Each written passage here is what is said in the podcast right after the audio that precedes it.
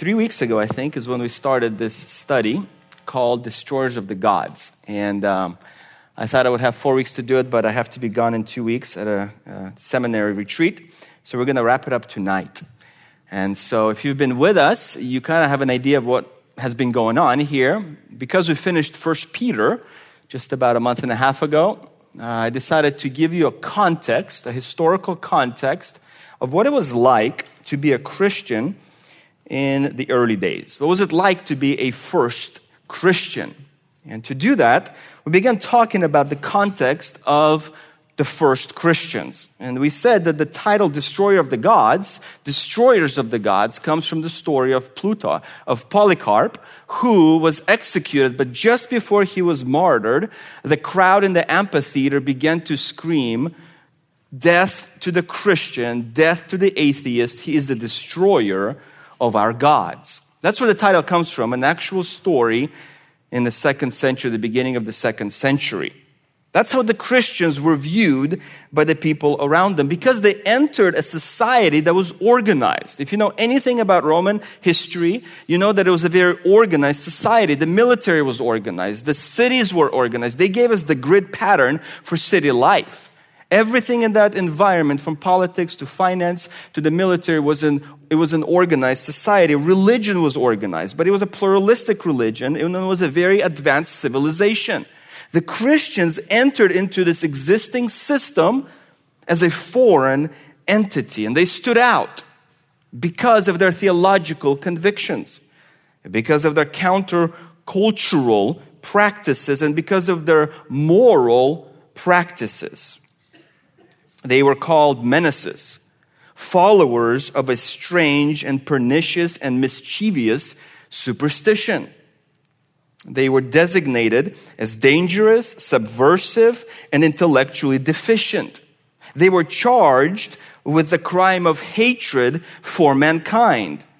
Because, and I quote, piety towards the gods was thought to ensure the well being of a city to promote a spirit of kinship and mutual responsibility to bind together the citizens. And the Christians refused to worship the gods of Rome.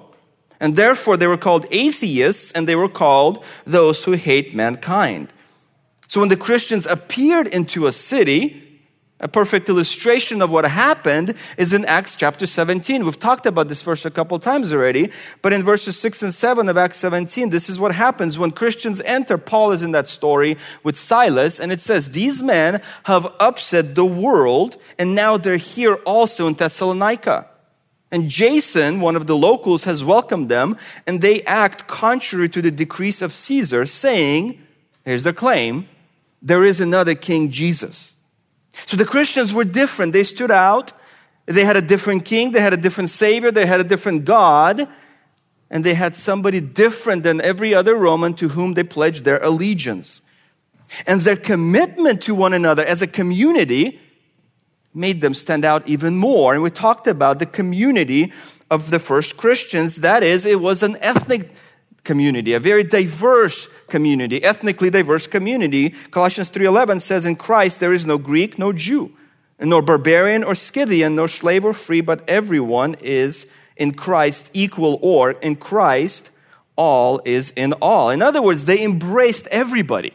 They embraced all the different ethnicities. If you go back to Acts chapter 2, you'll see that the tongues fall on the individuals, they get the Holy Spirit, and then in Acts 3, they begin preaching, and 5,000 people get saved. Acts chapter 4, another 3,000 get saved. And these people are coming from all over the Roman Empire. So, from the very beginning, from the very first sermon that the apostles preached after Jesus ascended, the conversions were multi ethnic. But not only were they from all different countries and all different people groups, they also embraced people from different socioeconomic classes. In Acts 2, at the very end, it says that the people that joined the church, they were sharing everything that they had. They began to love one another and they began to share whenever somebody had need. They weren't characterized by saying, Go be warm and be filled as James talks about. Rather, they said, No, if you have a need, I will help you, I will serve you. But also, in addition to this ethnic and socioeconomic diversity, they had a diversity of genders in the sense of they accepted both men and women. Other Roman clubs did not.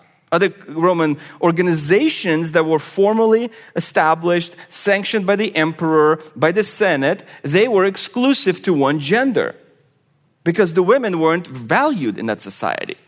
And so the men would gather together and have their little groups, but the women were excluded. Christians did it differently.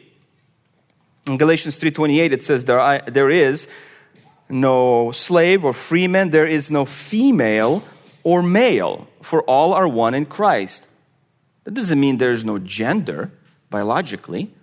It means that when it comes to a relationship with Christ, when it comes to relationships with one another, we don't judge people. Christ doesn't judge people based on your gender.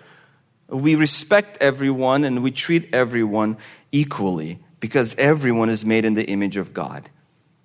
But as they entered the society with a very different persuasion, a very different conviction, what guided them? And that takes us to our third section, and that is the canon. You see, Christians had an authority. They had an authoritative body of literature that they subscribe to. And as we think about the first Christians, one of the questions we have to understand is where did the canon come from? Most of us are familiar with our Bibles, our English Bible. There's 39 books in the Old Testament, 27 in the New. So, how did that happen? When did that happen? It didn't just kind of happen all at once on a single weekend where 66 books were brought together and now you have a Bible.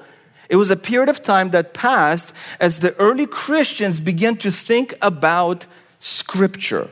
They began to think about their Bible and what is authoritative for life and practice. They had to first embrace the Old Testament and then add to it as the New Testament was being written over a period of about 65 years. In order to understand how the Bible came together, we have to look at an individual called Josephus. Josephus was a Jewish historian. First, he was a, a general in the Roman Jewish War, which lasted from AD 66 to AD 73. It was one of the most challenging periods for Jewish history in the Roman context because Rome came in ultimately and killed a million Jews, according to Josephus. They destroyed the temple and they destroyed the city of Jerusalem pretty much into rubble. Josephus was a general, he was one of the rebels. Well, he was fighting in Galilee, which is where Jesus was from, northern part of Israel. And when he was essentially surrounded, he gave up. He became a traitor. And he started to work for the Roman military. He started to work for the emperor. And he said, Let me write a history of the Jewish people for you and help you understand that we're not that bad. Yeah, we've got this war going on and we keep killing you and stabbing you and we have assassins going around every city, stabbing the Roman soldiers, but we're not that bad. And so he writes the Jewish history in order to defend his people. But in his writings, he has a lot of books that he's written. In his writings, as he tries to defend the Jewish people and give a history of the Jewish people to the Roman emperor and the leadership of Rome, there's a section in which he talks about the Jewish canon. The Jewish Old Testament, what is it? What does it consist of? And it's helpful for us as we analyze and really compare our Old Testament to the New Testament, the Old Testament of the first century. And this is a quote from one of his books. He says, We, the Jewish people, have not an innumerable multitude of books among us, disagreeing from and contradicting one another, as the Greeks have, but only 22 books, which contain the records of all the past times, which are justly believed to be divine, and of them five belong to Moses, which contain his laws and the traditions of the origin of mankind till his death. This interval of time was little short of 3,000 years. But as to the time from the death of Moses till the reign of Artaxerxes, king of Persia, who reigned after Xerxes, the prophets who were after Moses wrote down what was done in their times in 13 books. So we have five Mosaic, and now we add 13 more called the prophets. The remaining four books contain hymns to God and precepts for the conduct of human life. So we get to 22 books in three categories. That's what he says. Now, you have 22 books, but how do we get to our 39 books? This is how we get there. The Jewish people in their Old Testament to this day have 22 books. But see, they combine certain books. For example, we have two Samuels, they have one. We have two Kings, they have one. We have Jeremiah and Lamentation, it's one book for them. The 12 prophets that we're studying now on Sunday nights, it's one big book for them. So when you actually begin to understand how they organize them, we have the same exact 22 books if you were to organize them this way. In other words, our Old Testament canon is the same canon of the first century. He was writing within 30 years of Jesus' departure.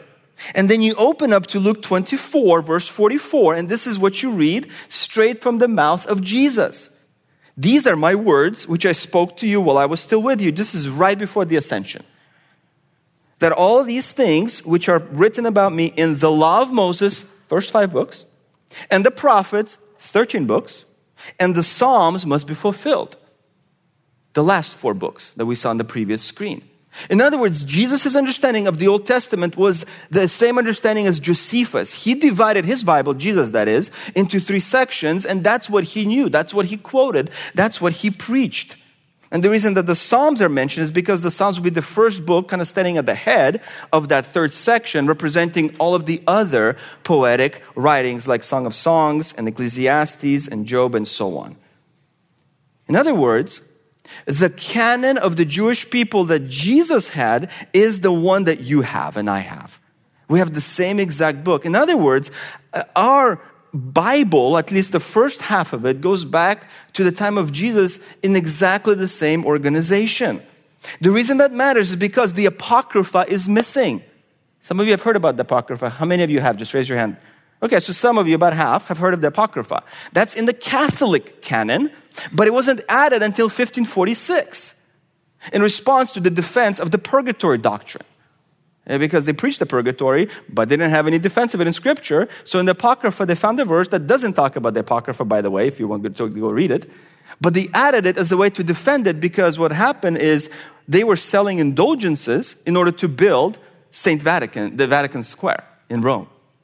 So they had to defend the sale of indulgences. So they said, we're going to make Apocrypha canonical. So if you have questions, well, okay, why do the Catholics have 13 more books than we do? This is where it goes back to.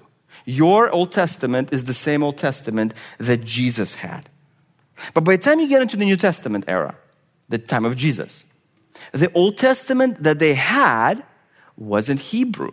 Now, it still existed, and some read it, but it was primarily Greek. Some of you might have heard about the, the term the Septuagint. How many have? The Septuagint. There we go. Love it.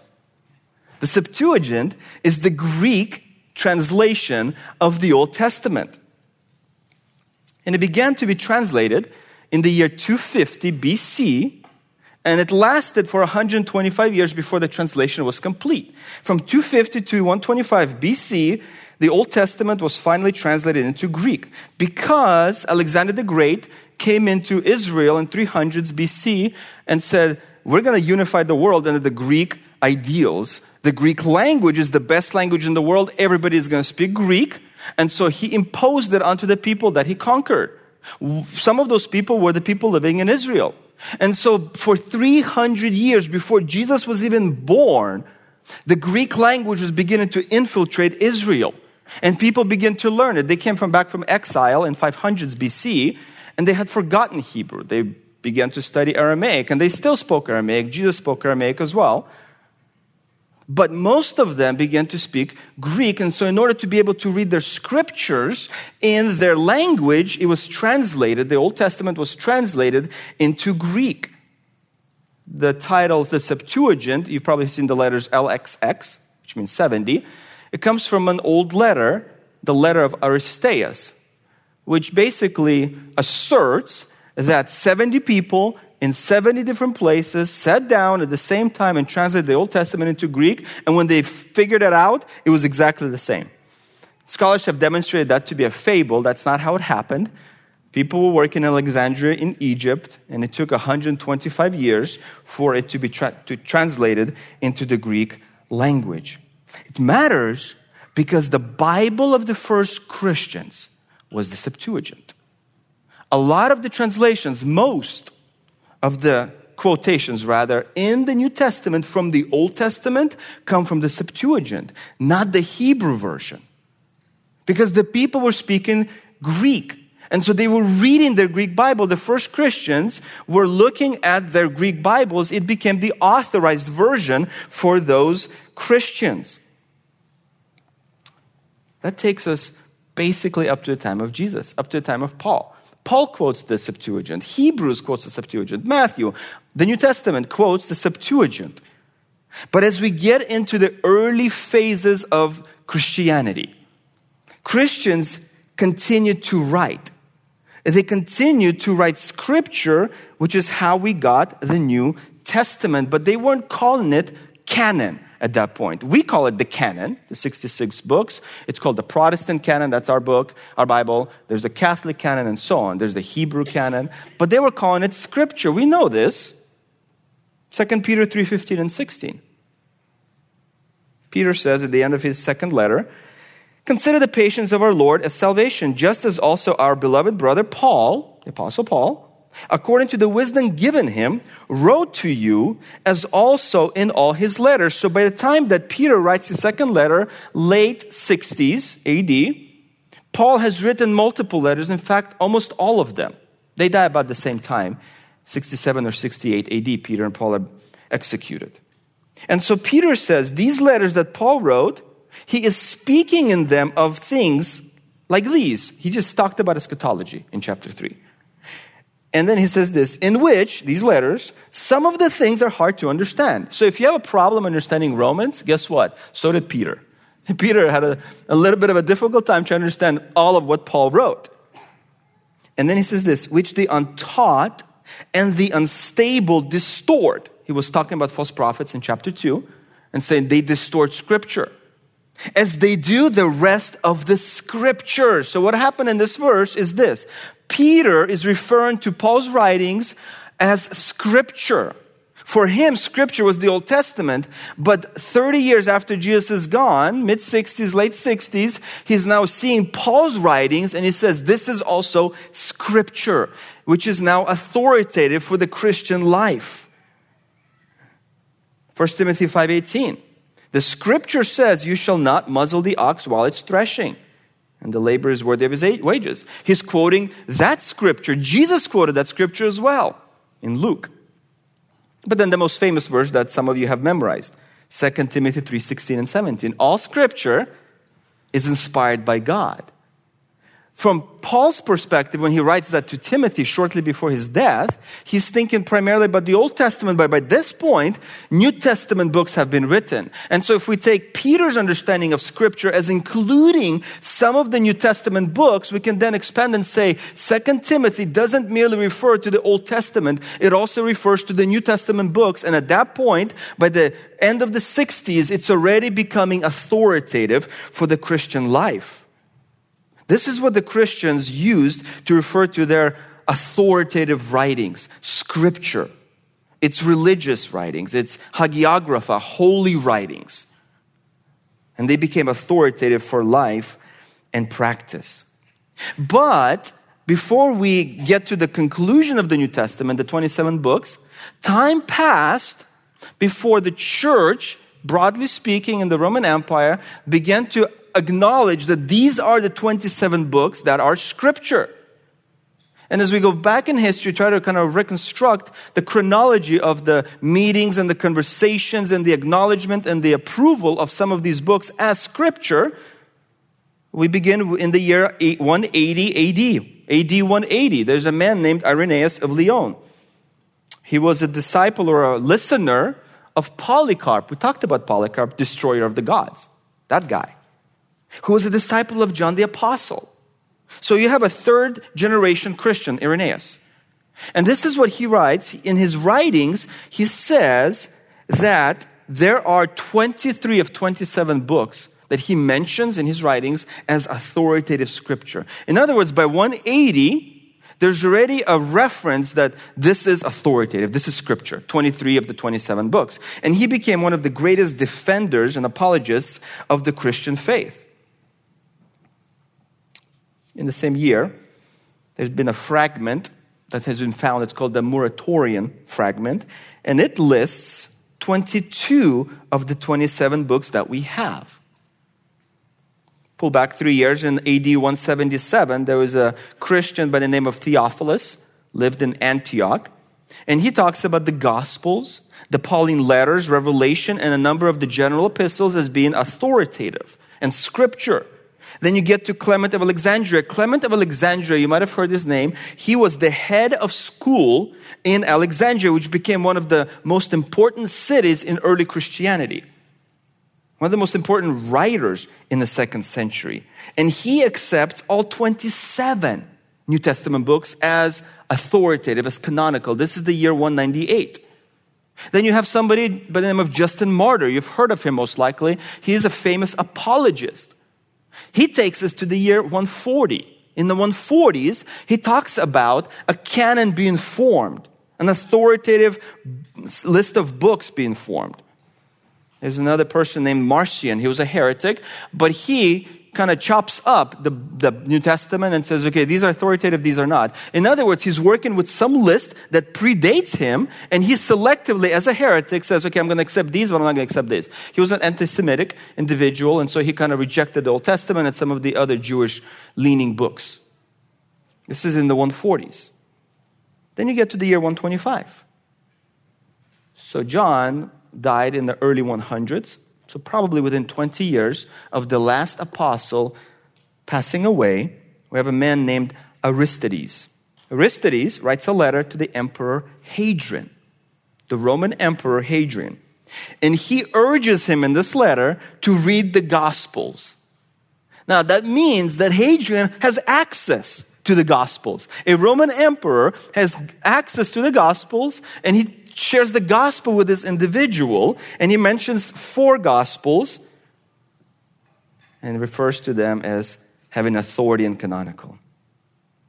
What we see from here is this people argue, liberal scholars especially, that the canon, the way we have it today, the 66 books, specifically the 27 books of the New Testament, really did not come about as an authoritative group or collection of scriptures until the late 300s, which is when a council of church leaders met in Ephesus and Carthage. They had multiple meetings toward the end of the 300s, and they finally said, okay, these are the 27 books. Now, that's official, that's recorded, there's a, evidence for all that. However, what I'm saying is 200 plus years earlier, you have Christians who are recognizing certain books as authoritative, as holy, and then rejecting other books as not holy and not authoritative. And so they're debating and they came up with certain principles by which they would determine which book was authoritative and which was not.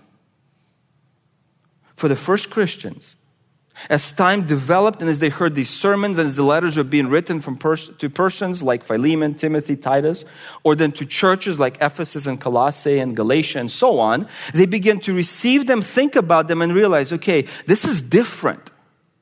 This is on par with the Old Testament, Holy Scripture, and therefore we need to treat it differently. When you look at the early church fathers, which are second century pastors, preachers, writers, we understand that they have acknowledged most of these books as authoritative.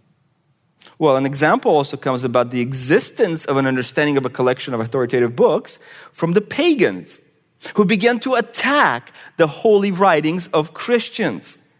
And they began to mock these sacred books. In other words, even non Christians who were arguing with Christian apologists like Justin the Martyr, they would say, Well, you have these books, and they would talk about them and they would mock them. In other words, it became so prominent that these are the Christian books, these are the authoritative Christian books, that even non Christians began to know of them and interact with them. But as you see these things developing, what you have to understand is as Christians are writing the New Testament, between early 40s, most likely James is the first book written in 44, 45. Most likely John is writing last in the year 95, his five letters, uh, five works, the gospel, three letters, and Revelation. In that 50 year period or so, Christians are leading the charge on literacy. They became those individuals who began to advance literacy in the Roman world. In fact, they became known as the bookish religion. the bookish religion, the nerds. Let's just call it that. They're the people who like to write books and read books and memorize books and study books. Here's a quote from one of the New Testament scholars Reading, writing, copying, and the dissemination of texts had a major place, indeed a prominence in early Christianity, that except for ancient Jewish circles was unusual for religious groups of the Roman era. Some scholars have even said that the early Christian movement had texts at the very heart and soul of this movement.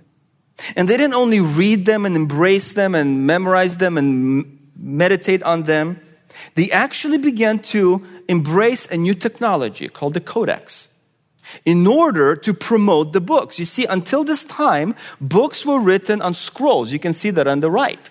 That was a typical way to write a book. You, if you want to see one that is actually real, you can go to the seminary and the first floor. There's this massive shrine built to the Torah scroll. It's huge.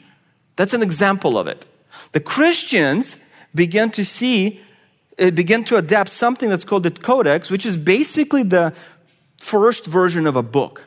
These little leaflets, they wrote them and then they stacked them together and they collected them in some fashion and it became a first generation book.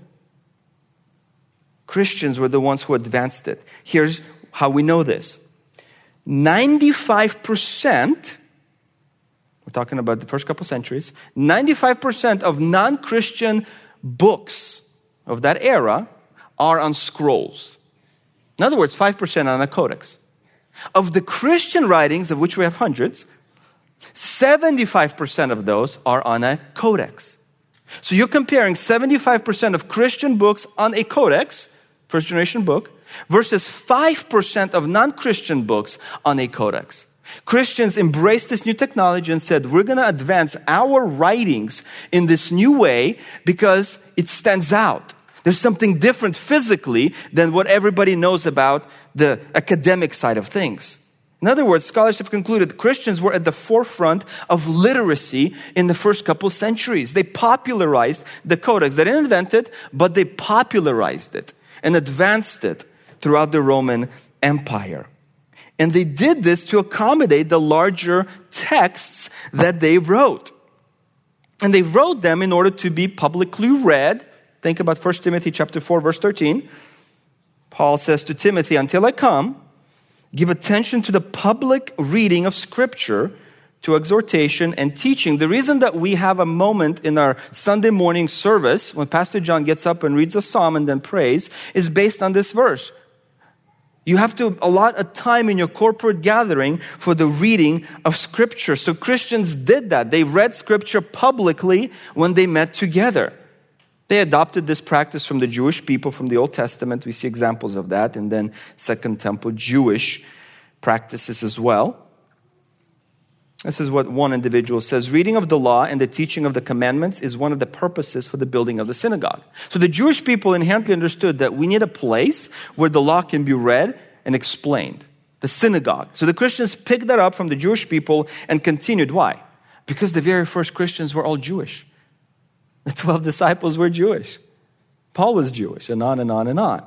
So they picked up their own tradition and applied it to their Christian life.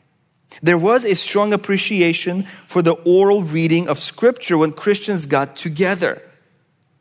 But we also know is that Christians read their Bibles personally, individually. The reason that your small group leader tells you, Have you read your Bible today? treating you like a 12 year old. The reason we talk about this read your Bible. Do you read your Bible once a year? Do you read your Bible? Do you memorize your Bible? Personally. It's because that's what the early Christians were doing. We know this because some of these miniature scrolls have been found, personalized, something you can carry with you of Christian writings. But we also know that Paul didn't only write books to churches, to groups. He also wrote Philemon. He wrote Titus. He wrote 1st and 2nd Timothy. These are books directed to persons, individuals. Yes, they were his associates. Yes, they were his disciples. But these are individuals and they received a personal letter and God's kindness. They were preserved for us and protected and placed into our canon. What we talk about, what we're talking about is the first 300 years of Christianity was a massive era of focusing on writing, on focusing on books. We have over 200 individual texts like Titus, Philemon, and so on from that period, written to individuals.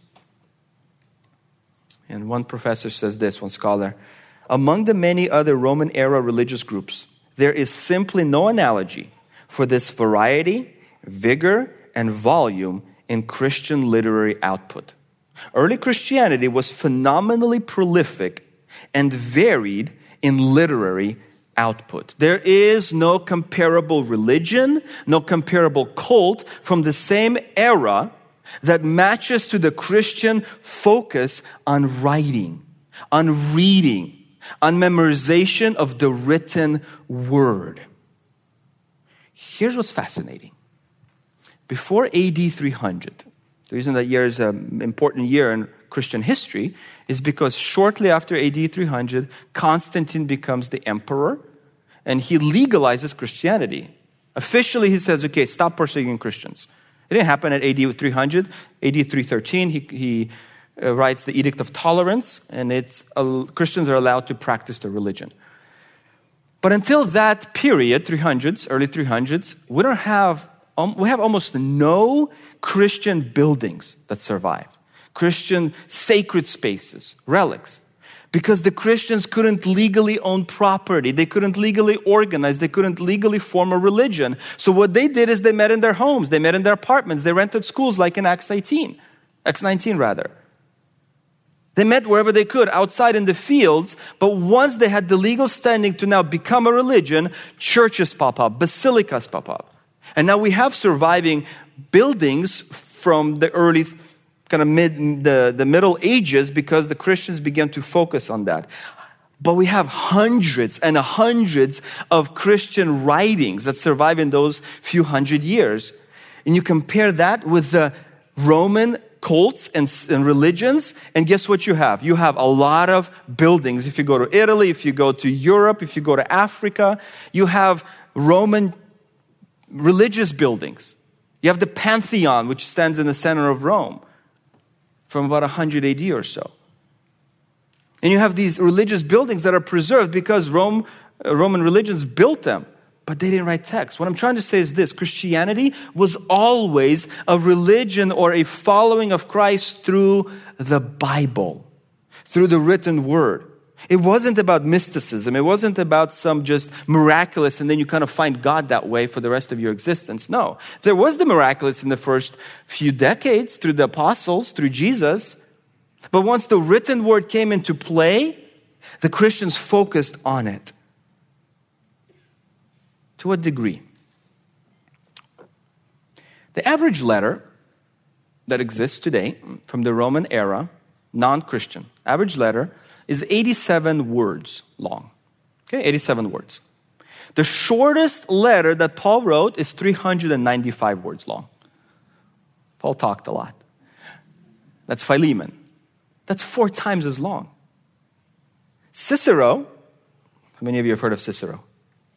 There we go. You have some of you have taken Greek and Roman history. Thank you for doing that.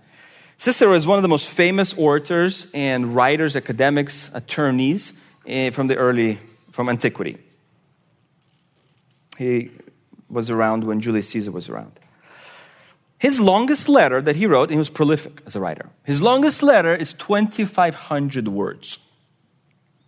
Paul's letters average twice that, three times that rather.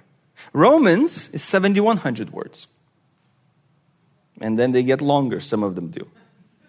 Compare the Gospels, okay? The shortest Gospel is Mark, it's 11,000 words. John is 15,000 words. Matthew is 19,000 words. Luke and Acts together is 38,000 words. It's a two part single book, basically. Luke Acts. It's part one, part two. It's a sequel. And then they compare it to one of the most famous writers who wrote the longest letter of 2,500 words. Christians were investing into the writing process and they wrote long letters. And remember this Cicero was a professional orator, a professional lawyer, a professional writer. That was his career. In Rome, you could make your way, fam- make yourself famous in one of two ways military or the legal profession. And he chose the legal profession. And he wrote only up to 2,500 words or so. He did that on his free time. Christians weren't professional writers. Paul wrote his 13 letters, perhaps 14 letters, if you believe Hebrews is Pauline, while he was traveling, while he planted dozens and dozens of churches while he was in prison, while he traveled between 6,000 and 10,000 miles in his ministry career. He was writing books on a ship, on a temporary stay, perhaps even in jail. Well, we know that. Not perhaps, we know there's four books he wrote in jail Ephesians, Galatians, Philippians, and Philemon. Fast forward a little bit, and Christians in the 100s wrote books when they were being led to the execution, like Ignatius wrote 10 letters, some of them to, seven of them to the church in Rome, as he is moving from Antioch to Rome for his execution. Christians redeemed the time whenever they had to spend time with the Bible and to write the Bible and write Christian letters to other Christians. The reason that there's this disparity between the sizes of non Christian and Christian books is because most of the writings of the ancient world are personal. Hey, how are you doing? How's your family? How's the business going? Signing off. 80 letter, 80 words. Christians decided to write in order to edify, equip, inform, educate the people that they fellowshipped with. They took that opportunity to say there's something greater than, hey, how's it going? There's something more important than just talking about our business. There's something eternal that binds us, and let's talk about it, let's write about it, and let's study it together. And they ex- exposited the scripture through their writings. You guys, the next time you read through your New Testament, Notice how many Old Testament quotes appear. What they're doing when they write the New Testament is they're leaning on the scripture that they have at whatever period of time they have. James in the 40s, Mark in the 50s, Matthew in the 50s, Luke in the 60s. Paul in the 50s and 60s. Whatever they have written at that point, whatever they have access to, they're quoting because they're taking the Bible in their era that's available to them and they're explaining it to the people that they're writing to. This is their Bible, their canon.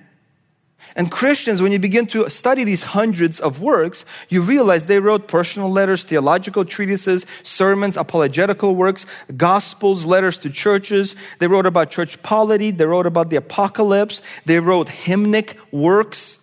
They wrote martyr stories. They wrote about the history of the church. And they wrote deep exegetical works. You guys, this is our heritage. I'm sorry if I'm giving you way too much information. You didn't come here for this. I want you to understand where you come from. I want me to remember that the reason that we preach the Bible, we read the Bible, we tell you to memorize and meditate the Bible is because that's what the first Christians did from day one. And they died for it in order to translate the Bible from the Greek to the Hebrew, from the Hebrew to the Latin, from the Latin to the English, German, French, and on and on and on, people died because they're being persecuted, because the authorities didn't want the Bible to be available in the language of the people because therefore they couldn't control them anymore. From inception, Christianity was a religion that engages your mind because that affects your life. And if we don't read our Bibles, your life will show that. Which is why we encourage you to read your Bible. Make a commitment. We're almost done with 21. Make a commitment. I will read my Bible cover to cover next year. Because that's what the early Christians did. Because that's how they expressed their affection for Jesus Christ. Make a goal. You've been staring at some Christian book on your shelf for a few months now. And every time you reach for it, you're like, ah,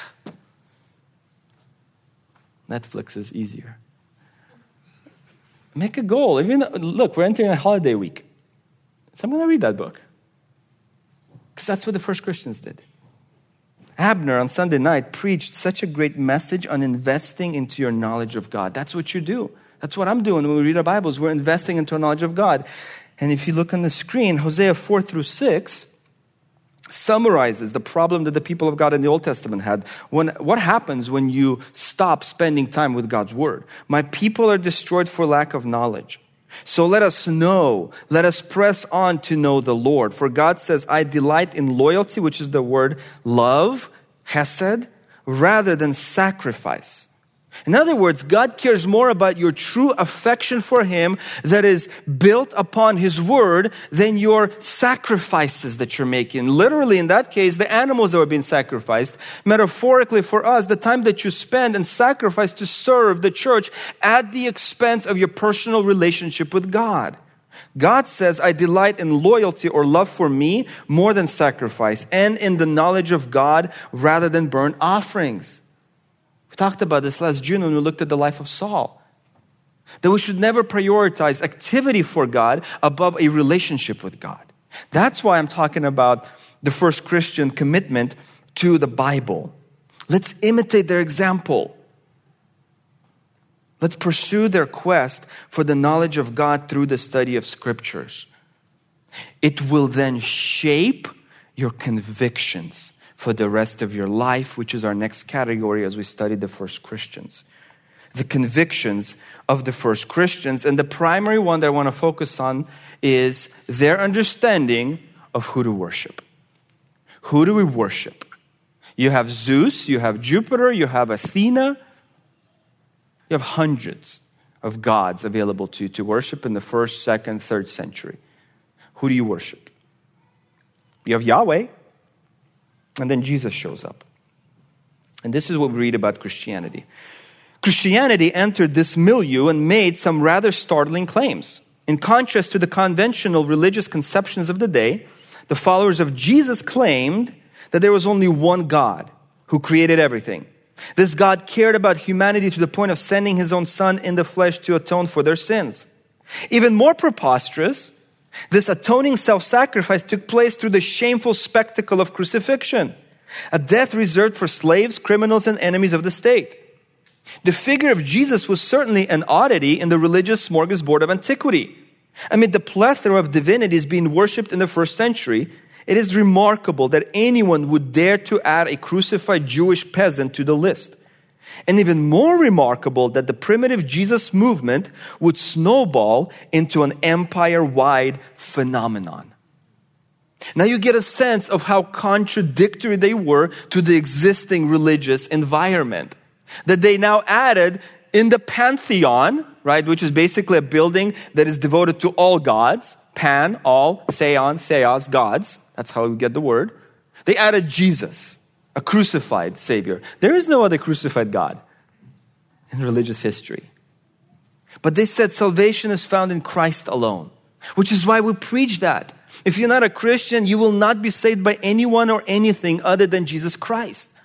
And all it takes is for you to come to Him and say, Here's my sin, I don't want it anymore. I don't want to live for myself. I'm seeking satisfaction and, and contentment, and I'm not getting it. And I'm also rebelling against the God of the universe and the King of all kings.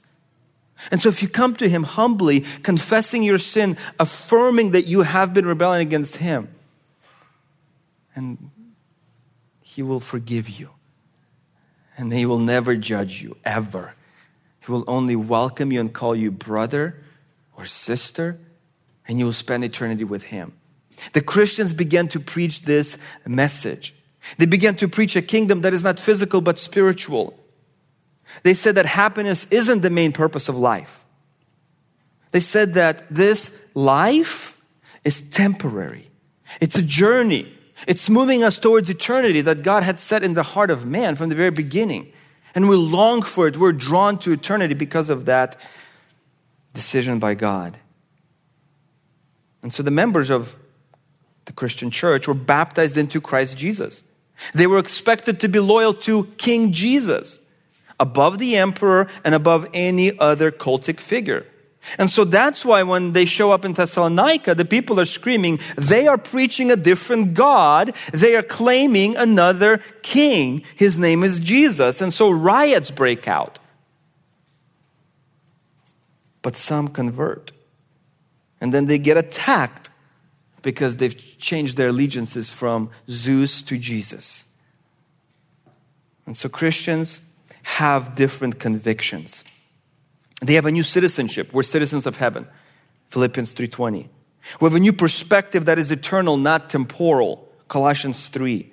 We have a new value system. We're not living for the physical pleasures of this world.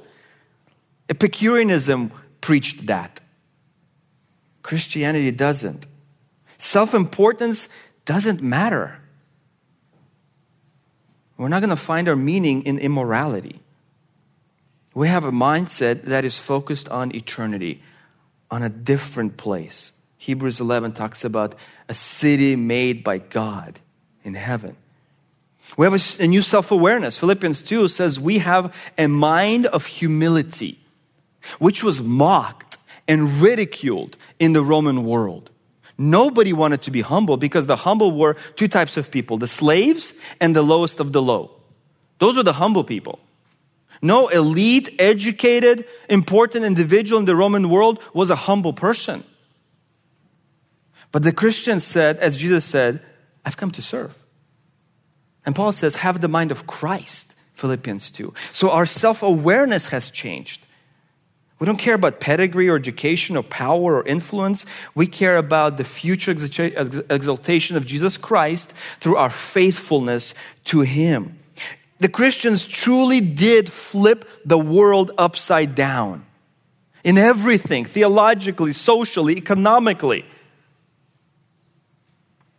even from the benefits that they began to provide to the Roman world. They introduced philanthropy into the Roman world.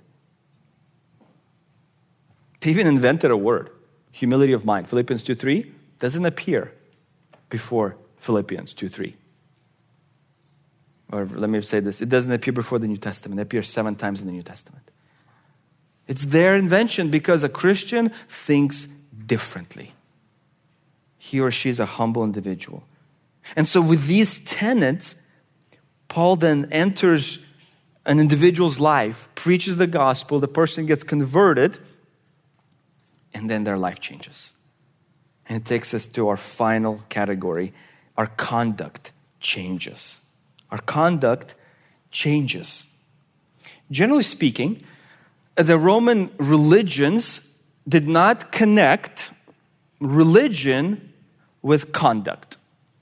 There was a disconnect there. In other words, they didn't preach ethics. They didn't preach morality as part of your religious conviction. Now, some philosophers talked about self control, and they talked about not doing things that bring you shame as a motivation to live a life of happiness. But they weren't preaching, watch your language, watch your moral life or your immoral life. The Christians introduced that into the religious environment. Men in the Roman world were given freedom to do whatever they wanted to do with whomever they wanted to do it with. They had full sexual freedom. Women were expected to be chaste and committed to their husbands. Not all were, but that was the expectation. There was a disparity in regards to what was expected of men and women. One Greek writer says this We men have hetaerae, concubines for pleasure, female slaves for our daily care, and the implication there is sexual, and wives to give us legitimate children and to be the guardians of our household. In other words, yeah, women are basically used for pleasure or to protect our households. They give us legitimate heirs so we can pass on our inheritance. That's what we use them for. And then you open up 1 Timothy 3. If you're a husband, you can only have one wife. Not normal in the Greco Roman world. 1 Thessalonians 4 4, each of you know how to possess your own vessel in sanctification and honor. In other words, you have self control sexually. 1 Thessalonians 4 8, abstain from sexual immorality. That is God's will for your life. So sexual morality now gets changed. And it's not, you can't do whatever you want to do anymore, like everybody else did. And just consider that any flow, basically, of an epistle. Uh, rather, a flow of any epistle in the New Testament. The first chapter or two is about you in Christ your salvation, your union with Christ, who you are in your relationship with Christ. And then the second half of almost all epistles is what? Therefore. This is how you live. Right? Here's the fact. Now here's fulfillment of that fact. You live a different life. You wouldn't find that in other religious writings. This is a Christian approach. In other words, Christianity created a conduit from your mind, your religious understanding to your life. In your life, your conduct changes if you are a Christian in response to what you believe. And what they began to look at in their society initially is the most helpless, the children. And so we can talk for a few minutes about adoption and abortion. There was a practice in the ancient Roman world of exposing the infants. What that means is you would have a baby and you would either leave that baby on the front steps of your house or on a trash heap if you didn't want that baby. We have a letter from a Roman soldier. His name is Hilarion. He writes this letter one year, 1 BC. So Jesus is probably four or five years old at this point when this letter is written. He writes a letter to his wife, Alis, A L I S. And he writes a very kind, loving, affectionate letter. He greets her with very affectionate terms. He says to her, Please take care of our little child. He says, I'll send you some money when I get paid in the military. He greets her in laws. He was a pretty good husband. But then he says this She's expecting a baby before he left home. And then he says this if, I, if the baby is born when I'm away, if it's a boy, let it be. If it's a girl, cast her away. So we're not looking at a monster here. He loves his wife, he loves his existing human baby. Are there any other babies than human? He loves his baby. They're all human. He even cares for the in laws. He's kind to them in this letter. And he's not lacking for money. It's not a decision of poverty. I can't afford another child. It's a decision that was normal. I want a boy, I don't want a girl. So if I get a girl, get rid of her. And hundreds of thousands of babies went through that fate every single year. Because that was one way to do gender selectivity. You don't have the technology we have today to control the gender of your baby, and I don't want this baby, let's manipulate stuff. You're looking at a practice. Some estimate 150,000 slaves were added to the system every single year through this practice.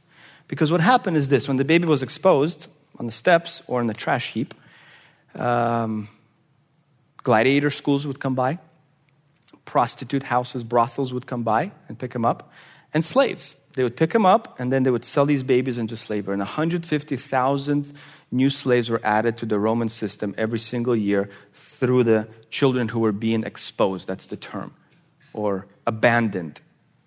Justin Martyr, we talked about him earlier, the apologist for the Christian faith in 140s AD, says this mo- for most of these babies, their fate became a male or a female prostitute. There's a letter called The Shepherd of Hermas. Some of you have heard about it. It's a very famous Christian writing from the second century. He, he was a, uh, an individual who experienced this. His parents dumped him outside, somebody picked him up. He got sold to a woman named Rhoda. He ultimately was freed. He became a very successful merchant. But he writes in his letter going through this experience. It was it's a very famous letter, it's a very famous individual. He was a victim of this practice. There are no Roman laws that banned it, prohibited it. That doesn't mean that everybody practiced it, doesn't mean that nobody looked, you know, with disdain at it. But there was no law prohibiting abandonment of children. One writer says this With abortion and abandonment, we come to a distinct parting of the ways between Christians and the general Greco Roman practice. Christians adopted these babies and they brought them into the church and they gave them a safe and a beautiful life in contrast to the gladiatorial schools or the brothels. In our day and age, 60 million children have been already aborted since Roe v. Wade. That's our version of that same practice. We're no better than ancient Rome even though we have better civil rights. We fight for the causes of human liberties, civil liberties, human rights globally. The most recent expression of this is from three days ago in California. An article was written. This is coming straight from the governor's office. And these are the opening words of this article.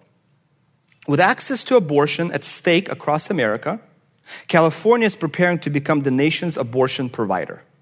Democratic Governor Newsom and the legislative leaders have asked a group of reproductive health experts to propose policies to bolster the state's abortion infrastructure and ready it for more patients.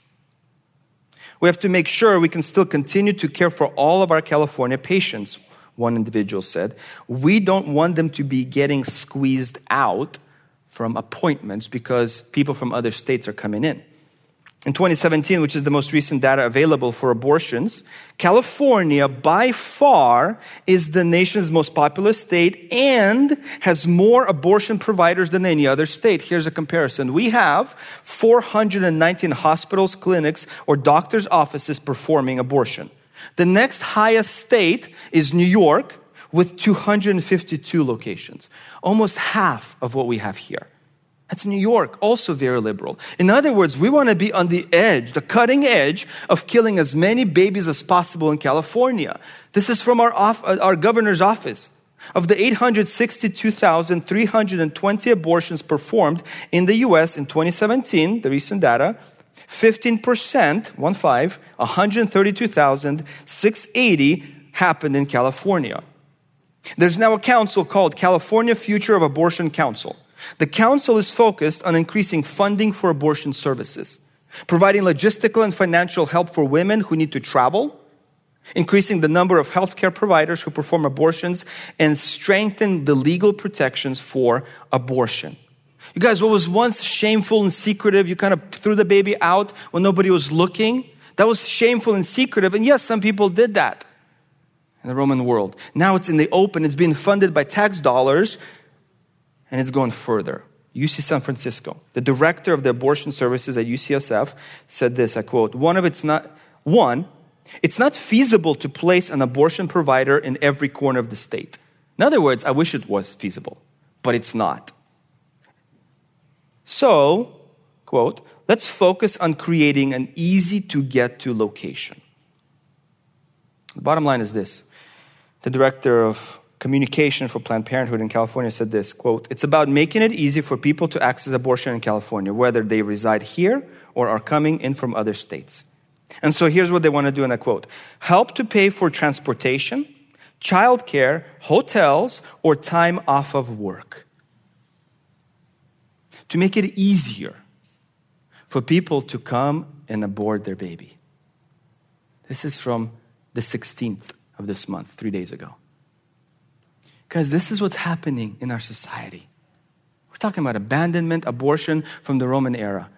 It's only gotten worse, significantly worse, when we are the leading state by far in the number of abortions. And now, let's pay people to kill their babies. Nothing should stand in the way. I hope that's heartbreaking for you.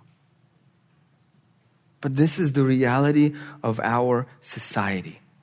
And the Christians in the first and second century rose up and they said, We're going to save lives. We're going to adopt babies. We're going to stand against abortion. We're not going to go burn buildings down. There's nothing Christian about that. But we are going to fight for life because that's what the Bible expects. Why? Because of Deuteronomy 32 39. God says, I alone bring death and I give life. Deuteronomy 32 39. Nobody has the right to kill but God or to give life. Christians changed their society through their conduct, and they focused on the helpless. But they go from the womb to the arena. Let's talk as we wrap it up in a few minutes about entertainment entertainment in the Roman world. There were four types of entertainment options if you were living in the Roman world. You can go into a sports event an arena, an amphitheater, some kind of spectacle, like a battleship, for example. They would fill the Colosseum with water, put some ships in there, and there would be a battle. You could go to a theater, a live theater, that is, or you could go to a banquet. Most of these events were dedicated to a god. In front of you is the Colosseum in Rome before it was uh, destroyed by the earthquake, what we see today in live if you go to Rome. It's been destroyed by an earthquake and a few other situations happened. But that would be the Colosseum when Paul was in Rome, when Peter was in Rome. That's what it would have looked like. That kind of sh- cover on top, it was a retractable shade. When the sun hit, people can still sit on the top row and not get scorched. It was a very advanced society, and they spent money to entertain themselves. There was boxing, wrestling, foot races, chariot horses, and there were different types of gladiatorial practices. There were female gladiators who only fought with wooden swords. There were, forgive me if this is politically incorrect, short people, midgets also were gladiators.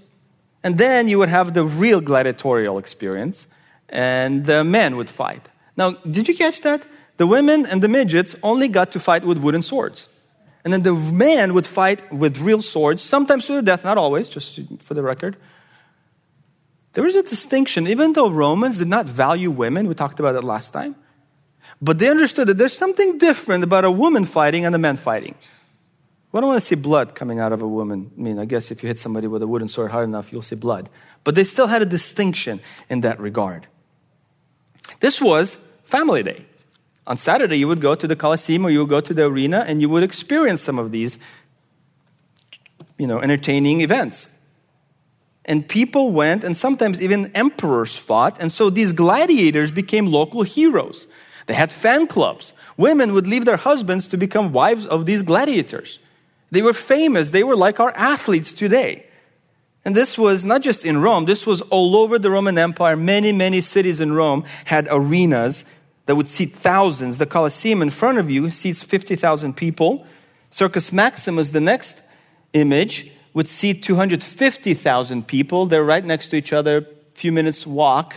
And if you walk today, on the left side is basically the palace. It's called Palatine Hill. The emperor would just kind of walk from the palace straight into the Circus Maximus. You see a little building inside the arena. That's where he would sit with his um, entourage and he would watch the games, and 250,000 people would fit in there. Now, Rome has a million people living at that time. In other words, a quarter of the city could easily fit into a single location and entertain themselves. Various things happened there. One Roman poet writes, his name is Ovid, he writes in the second year, AD 2, he wrote a poem to love, and this is what he says. He's given us some dating advice. Check it out, maybe take some notes. So, when you go to the arena, chariot race, so chariot races would happen in that Circus Maximus, the previous screen. No, should you neglect the horse races? In other words, you should go to a horse race, go to the arena. Many are the opportunities that await you in the spacious circus. No call here for the secret language of fingers, nor need you to depend upon a furtive nod. Nobody will prevent you sitting next to a girl. Nobody will prevent you from sitting next to a girl. Sit as close as you like. That's easy enough. The seating compels it. Now, find an excuse to start a pleasant conversation and begin by saying things that you can say quite audibly. Be sure to ask her whose horses are entering the ring and what, what's her fancy. There were four different groups in Rome, and you always had like a fan club. So, which one do you like? The red, the blue, the green, the white? Hasten to approve her choice. She's right. if, as may well happen, a speck of dust falls on your lady's lap, brush it away gently. But should none fall, keep persistent brushing. He's given dating advice when you go to the arena. This was the norm in that society. In other words, this wasn't only for the adults, the educated, the people with money. This was for everybody. In fact, the Roman emperor would entice people from the lower classes to come to the games by giving them a token. And then when you came to the game, you would redeem that token for free food. Welfare. That's what they did. They would gain uh, loyalty from people that way, but also attract the crowds to these games the Christians come into the society and they stand opposed to these entertaining choices. Christians had very low regard for what happened in there. Here's some quotes. One pagan critic says this about the Christians. You do not attend the shows. You take no part in the processions. Fight shy of public banquets. Abhor the sacred games. Meats from victims. Drinks poured in libation on the altars. In other words, you Christians stay away from our entertainment. Why? What's wrong with you? Tertullian writes in the year 197, he says, We renounce all your spectacles. Among us, nothing is ever said, seen, or heard that has anything in common with the madness of the circus, Circus Maximus, that is, the immodesty of the theater, the atrocities of the arena, gladiatorial games, or the useless exercise of the wrestling ground. Why do you take offense at us? Because we differ from you in regards to your pleasure. Another individual in the year 175, Athenagoras, said this When they know that we cannot endure even to see a man put to death, though justly, who of them can accuse us of murder or cannibalism? Who does not reckon among the things of greatest interest the contests of gladiators and wild beasts, especially those which are given by you. But we have renounced such spectacles, deeming that to see a man put to death is much the same as killing him. In the year 180, Theophilus says this We are forbidden so much as to witness shows of gladiators, lest we become partakers and abettors of murders. Christians were not willing to be voluntary participants in the, the gluttony and the lust for blood that took place in the arena. And so they stood against that. Tatian in the year 160 says they utter lewd speeches in theaters in pretentious tones and they act out indecent movements. Your daughters and your sons watch them giving lessons in adultery on the stage. Clement of Alexandria, we talked about him before in the year 195, says this The instructor, Jesus, will not then bring us to public spectacles. In other words, Jesus wouldn't lead us into this entertainment option. Not inappropriately, one might call the race course and the theater the seat of plagues. Let spectacles, therefore, and plays that are full of indecent language and abundant gossip be forbidden. For what base action is there that is not exhibited in the theaters? It's interesting to know that even back then, theaters were associated with immorality and lewdness and perversion of society. The Senate, Roman Senate, tried to control it, tried to put some censorship on it because it became so horrible and lewd. But people found ways around it by declaring themselves a religious program, and then they had the freedom to do whatever they wanted to do. Hollywood took on that mantra this in our world, as you know, and became the center of all that's perverse. Some gladiatorial game uh, writers, rather, say it's worse to go to a theater than even to a gladiatorial game because of the immorality, adultery, lewdness, and profanity that would take place. I say this to you so you understand the difficult decisions that we have to make about how we spend our free time, the Christians of the first and second century and the third century had to make as well. The Christian freedom conversation is what we're talking about you and I have to make similar decisions. How will we spend our money and our time? And the Christians thought through this, and these were their decisions. The Bible is very clear. There should be no sexual joking, Ephesians 6, Ephesians 5 and 6. Things that are shameful to talk about openly in public, Ephesians 5. There should be no coarse jesting. Let no unwholesome word come out of your mouth, Ephesians 4. There are direct Christian biblical uh, commands for all of us on what is appropriate and what is not appropriate. And the Christians understood that, but then there are the gray areas. So, how do you think through those gray areas? Does this mean that the Christian is the dullest person on the planet? We just sit with our books and we read them and memorize them, and that's it. That's all Mark allows for us these days kind of interesting, but these Christians also talk about no, you should participate in sports and go to a sauna, go to a sauna and go have some games and go to dining parties. Just do this in moderation. That's what they say. Don't think of this discussion as about being restrictive. If you remember the very first conversation, the very first question that's posed in the Bible, in Genesis 3, Satan takes what God initially stated as permissive, you can eat from any tree of the garden. That's God's statement. Satan takes that and says, Did God say you cannot eat from any tree in the garden? He puts it a, a, in a restrictive format. And so the human is now reacting like, Well, no, I don't want to be restricted. He twists God's word, but he's trying to make you think that if there's anything that God expects of you as a new creature in Christ, it's all of a sudden restrictive. God wants to shackle me. He doesn't want me to enjoy life. He wants me to be dull and boring. No, that's not how we should think about this discussion. And as we end, I would love for us to have conversations around our tables for a few minutes.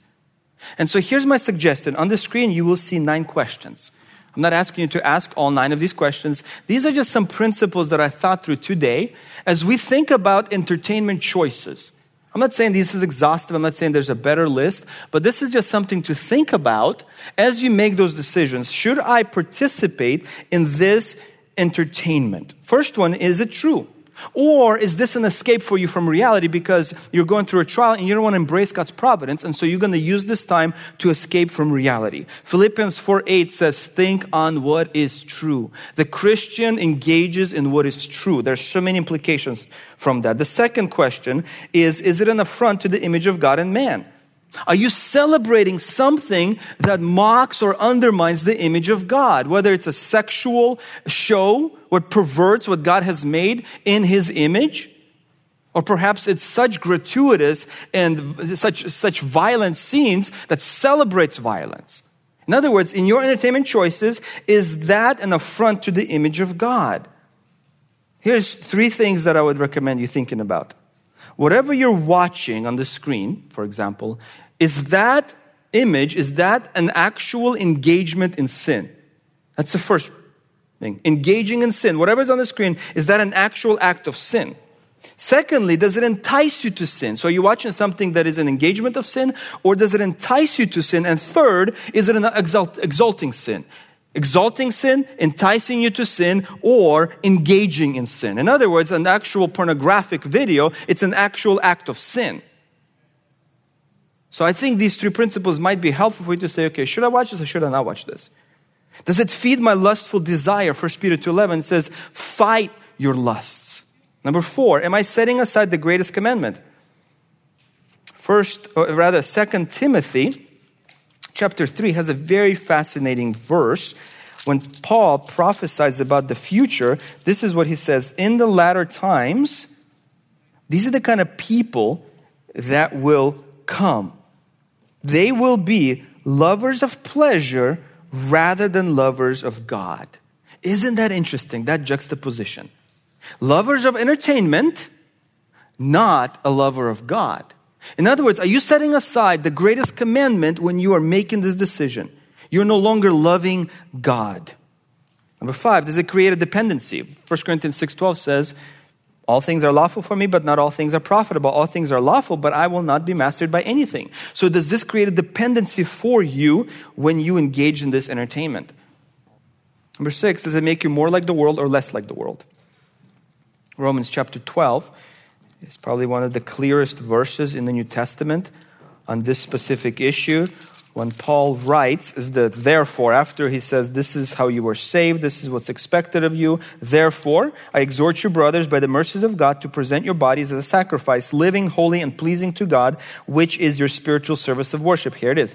Do not be conformed to this world, but be transformed by the renewing of your mind, so you may prove what the will of God is, that which is good and pleasing and perfect. Does this event make you like the world or does it transform you out of the image from the world? It's actually the imagery of being molded into something. Number seven, am I sacrificing fellowship with God and Christians because of my choice? We were saved to fellowship with God and Christians. So if you have this addiction to a TV show that ha- starts every single Sunday night at 6 p.m., are you sacrificing fellowship with Christians and with God for this show? Number eight, remember, what enters your mind will come out of your life. That's Jesus' principle. The mouth speaks from that which fills the heart. I could not figure out a way to turn that into a question. So there's my one statement. And number nine, will people marvel at Christ? Listen to this carefully, please. Will people marvel at Christ and glorify Christ because of the way he has been formed in you? This comes from 2 Thessalonians chapter 1. When he comes, in the future, to be glorified in his saints on that day. and to be marveled at among all who have believed. When Jesus come back, comes back, to be glorified and to be marveled at among all who have believed. In other words, Galatians 4:19 kicks in, I am in labor until Christ is formed in you. Will people marvel at Jesus Christ as they see his image reflected in you? Does this choice pull you into that mold of Christ's likeness, being conformed to his likeness, to his image. And as we anticipate that day of his second coming, are we actually aware that in that moment people will worship him and glorify him because of the work in your life? Pastor John preached this last Sunday morning from 2 Peter 3 when he says, okay, the future is coming, the apocalypse is coming. What sort of people ought you to be? 2 Peter 3 holy in conduct and godliness looking forward to these things, to his coming. Be diligent to be found by him in peace, spotless, and blameless. That's what we should be preoccupied with as we anticipate the coming of Jesus Christ. Lord God, thank you so much for this evening. Thank you for your kindness to preserve the word for us. Help us to follow the, in the footsteps of early Christians and to love your word and to study it and read it and to encourage one another through it. And I pray that the things we talked about this evening would encourage us to walk more faithfully and whatever the cost may be to our Christian profession, that we would be willing to pay it. We pray this to the glory of Jesus Christ, our Savior. Amen.